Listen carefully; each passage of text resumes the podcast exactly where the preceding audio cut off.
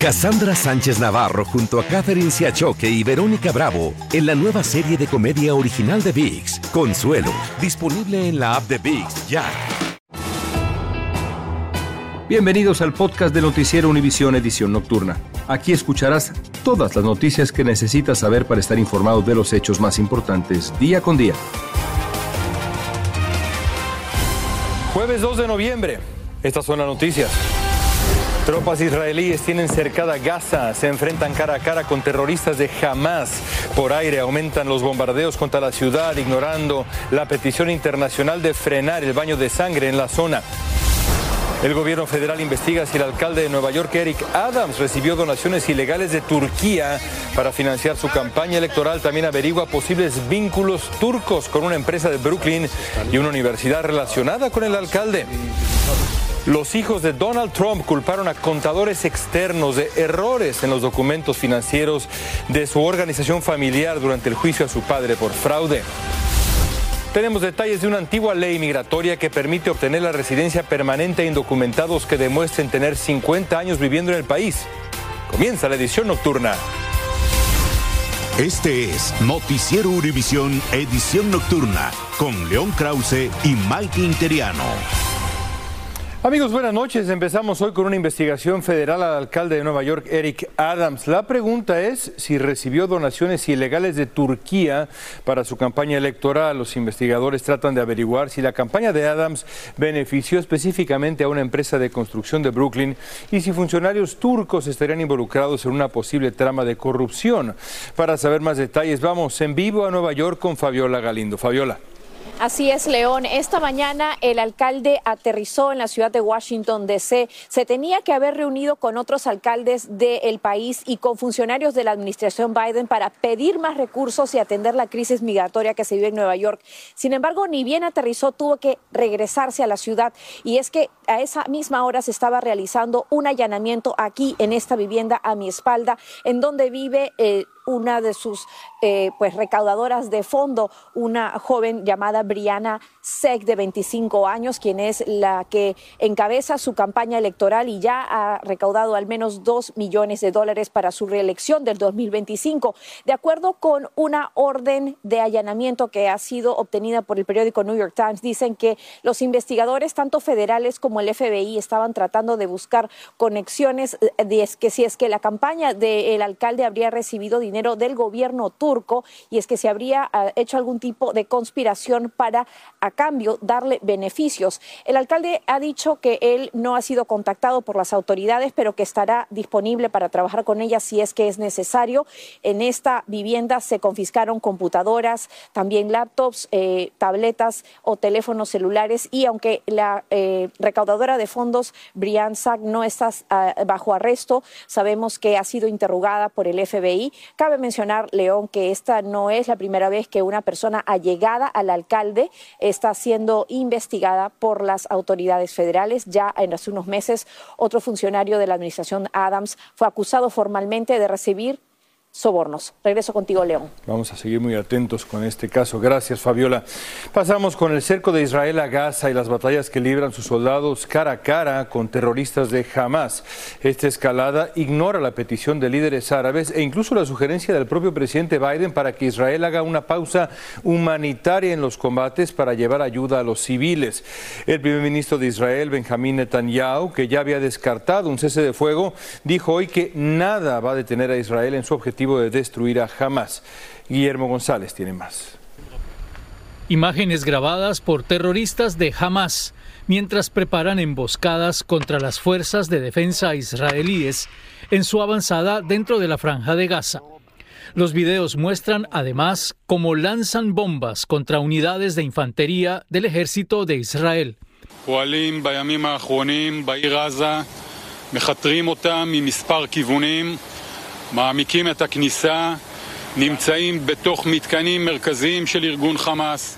Las fuerzas de defensa israelíes aseguran que tienen totalmente rodeada la ciudad de Gaza y que sus unidades continúan avanzando dentro de su territorio.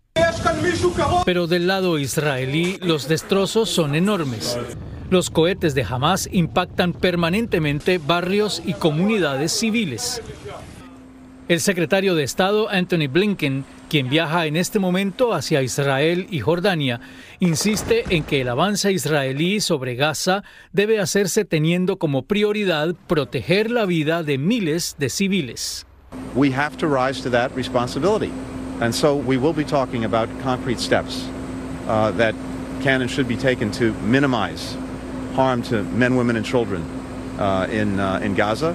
Uh, and this is something that the United States is committed to. Mientras tanto, el poderoso escudo de hierro continúa interceptando cientos de cohetes lanzados desde Gaza. Los sistemas de defensa antiaérea mantienen a raya la mayoría de los ataques, pero muchos de los cohetes logran burlarlo. ¿Qué se espera de esta nueva fase, Guillermo?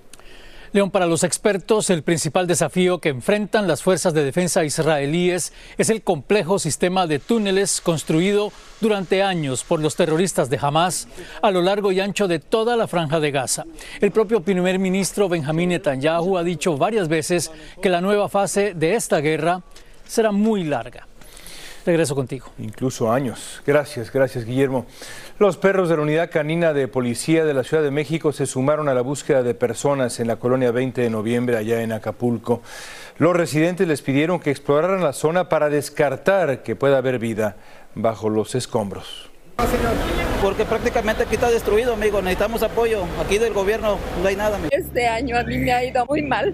Perdí a mis dos padres y ahora la catástrofe. Es algo horrible que no se lo deseo a nadie. Los residentes mantienen la queja de que el gobierno los ha abandonado. Los escombros y la basura son un serio problema y los vecinos dicen que es un foco de infección ante la falta de limpieza. Una crisis sanitaria es una preocupación creciente, creciente en Acapulco. Y una taquería está demostrando solidaridad con los damnificados de Acapulco que quedó pues arrasada la ciudad tras el paso del huracán Otis, como les platicamos desde allá durante tantos días. Enrique Juárez, dueño de Don Rey Taquería, viajó hasta la zona del desastre y regala hoy tacos para la gente que ha sufrido mucho. Gaby Seca nos cuenta. Son tacos preparados con amor, con causa. Don Rey Taquería demostró su solidaridad con quien lo perdió todo en Guerrero. Le estaban pasando muy mal este, la verdad por eso decidimos ayudarlos y poder poner nuestro granito de arena a todos nuestros hermanos acapulqueños. Enrique Juárez y su equipo viajaron con 120 kilos de carne al pastor hasta Acapulco para regalar 2.800 tacos a los damnificados por Otis que por días habían probado solo comida fría. Un poquito de atún, un poquito de galletas y un poquito de agua que nos regalan somos eh, bendecidos por esta gente que viene. No es la primera vez que Don Rey Taquería apoya a los que más lo necesitan. Llevaron tacos a los rescatistas tras el sismo de 2017 y en el COVID a los familiares que esperaban noticias afuera de los hospitales. No, pues la verdad una gran satisfacción, una satisfacción muy grande que es impagable. Enrique a través de sus tacos quiere regresarle a la vida lo mucho que le ha dado. Lo único que espera es ver feliz a la gente. Arroz con frijoles nada más y ahorita pues esto lo vamos a comer bien rico. A ocho años de que se creó Don Rey Taquería, Enrique ya tiene su marca de tortillas, las cuales también regaló en Acapulco. Su sueño es abrir locales en Estados Unidos para deleitar el paladar de sus paisanos. Hemos visto algunos lugares en Nueva York, en Las Vegas o en California. Enrique y Don Rey Taquería regresarán muy pronto al puerto de Acapulco para llevar alimento al alma a quien más lo necesita. En la Ciudad de México, Gaby Tlaseca, Univisión. Eric Trump, el segundo hijo del expresidente Donald Trump, testificó hoy en corte y al igual que su hermano Donald Trump Jr., dijo que no estaba involucrado en la evaluación del estado financiero de la llamada organización Trump, a pesar de ser uno de sus vicepresidentes. La fiscal de Nueva York le solicita a los Trump 250 millones de dólares por cometer fraude al inflar, exagerar su patrimonio para asegurarse mejores condiciones en préstamos bancarios. Estás escuchando la edición nocturna de Noticiero Univisión.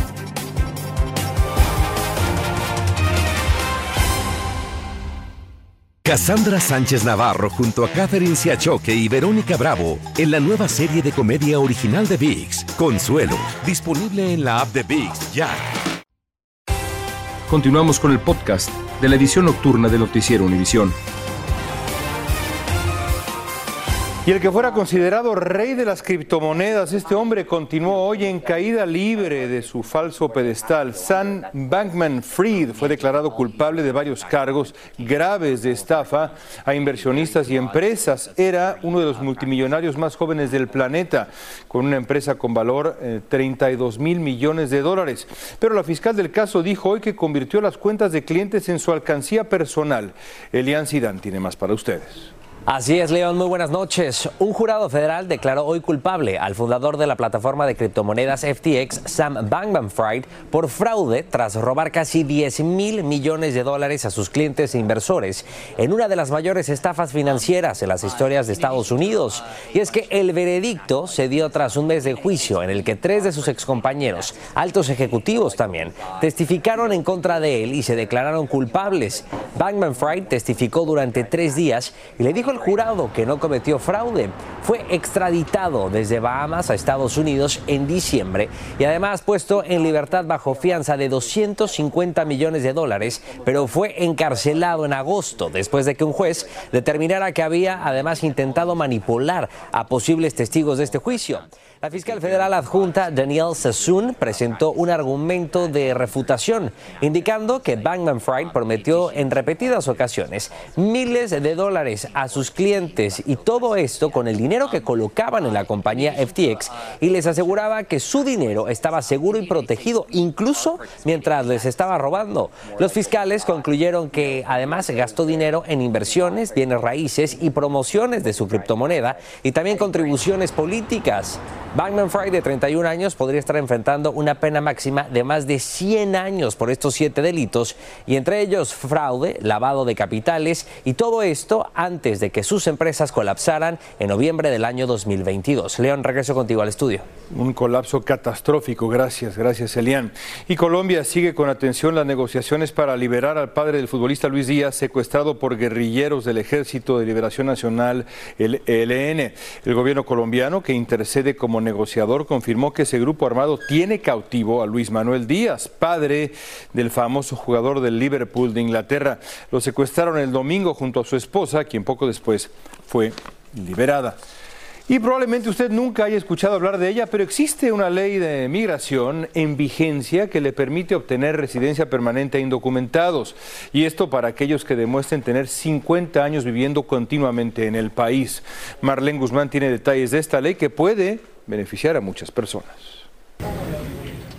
En Estados Unidos existe una ley migratoria que aunque no es nueva, muy pocos la conocen a pesar de la antigüedad de su vigencia y son contados los inmigrantes que obtienen su gran beneficio. La persona que pueda beneficiarse va a obtener la residencia permanente en Estados Unidos, que es un camino a la ciudadanía. Hablamos de la ley de registro que le otorga un estatus legal a aquellos inmigrantes indocumentados que llevan viviendo en Estados Unidos desde el primero de enero de 1972 o antes. Entre los requisitos está el no haber tenido problemas con la ley. Tienen que tener buen carácter moral, que quiere decir no récord criminal, y demostrar que han estado aquí por casi 50 años. Entonces, esos son los únicos requisitos.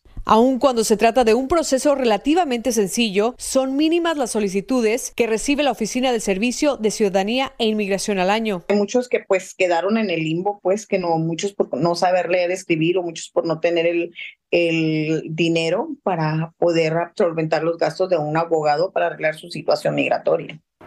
Tome en cuenta que deberá comprobar su estancia continua en el país durante estas más de cinco décadas y para eso expertos legales le aconsejan ir guardando todos los documentos o evidencia que tenga. Con talones de cheque, envíos de dinero, cualquier documento que tenga su nombre y fecha y que enseñe que usted ha estado aquí desde hace más o menos 50 años. Entonces, por ejemplo, si fue a la escuela aquí, si fue con el doctor, todos esos documentos pueden probar su presencia en Estados Unidos. El último esfuerzo por modificar la fecha de registro de esta ley fue la de un grupo de senadores demócratas que proponían que fueran elegibles más personas que llevan al menos siete años en el país, pero hasta el momento ningún intento ha tenido éxito. En San Antonio, Texas, Marlene Guzmán, Univisión. Y otra vez el acto de dar propina o no ha vuelto a generar polémica en el país. Cada vez son más los clientes que sienten la propina como una imposición y no como gesto voluntario después de un buen servicio. Y ahora el servicio de entregas a domicilio DoorDash le advirtió a sus clientes que las órdenes sin propina incluida pueden tardar mucho más en llegar a sus casas. Yo creo que la propina es muy, muy importante. Es mi opinión. Y como parte de las celebraciones por el Día de Muertos en México, en el rancho Los Tres Potrillos en Jalisco, recordaron a don Vicente Fernández. Alciri Cárdenas tiene las imágenes para ustedes. Llenos de emoción y algunos hasta interpretando las melodías del ídolo mexicano al pie de su tumba, fue como decenas de fans disfrutaron el Día de Muertos en su altar, que por segundo año se colocó en su honor. Pues el cariño por él, por él, porque pues nuestro, nuestro Vicente Fernández, el cariño que le tuvimos siempre, todos los mexicanos y todos los jaliscienses. Fue elaborado por varios de sus ex empleados. Aime, quien fuera una de sus cocineras, dio los últimos toques a la frase Vicente, te extrañamos. El altar lleno de flores de cempasúchil está rodeado por decenas de veladoras, cirios, una cruz de madera al centro y fotos de algunos familiares fallecidos, entre ellos sus padres. En la parte central luce una foto de don Vicente sobre uno de sus discos de platino, en medio de la imagen de la Virgen de Guadalupe y de Nuestra Señora del Refugio. Hace unas horas la familia Fernández, encabezada por doña Coquita, ofreció una misa en su memoria. Por eso estamos haciendo esto pues como una, una fiesta pues para, para, para, toda la gente. Queremos que, que mi padre siga eh, pues como si estuviera vivo, como tú lo has dicho, y que siga en el corazón del público. Ahora me arrepiento muchísimo de no haber aprovechado más a mi padre para pedirle más consejos. El próximo 12 de diciembre, día que se cumple su segundo aniversario luctuoso, se dará a conocer su segundo material discográfico de melodías inéditas que don Vicente grabó pocos meses antes de morir. En Tlajomulco de Zúñiga, México, Atsiri Cárdenas Camarena, Univisión. Gracias, Atsiri. Y la Sociedad Americana contra el Cáncer ha actualizado su guía de detección del cáncer de pulmón, ampliando el rango de edad de 50 a 80 años. Ha también reducido el requisito de antecedentes de tabaquismo de paquetes por año a más de 20. Esta guía actualizada también elimina, eso es importante, el requisito anterior de años desde que dejó de fumar. Y es que casi 5 millones más de personas en los Estados Unidos ahora serán elegibles para hacerse pruebas de detección de cáncer de pulmón. La Administración de Alimentos y Medicinas propuso prohibir el uso del aceite vegetal bromado, que es un aditivo presente en algunos refrescos. Según esta agencia, este aceite ya no se considera seguro después de que estudios con animales demostraran que era tóxico para la glándula tiroides.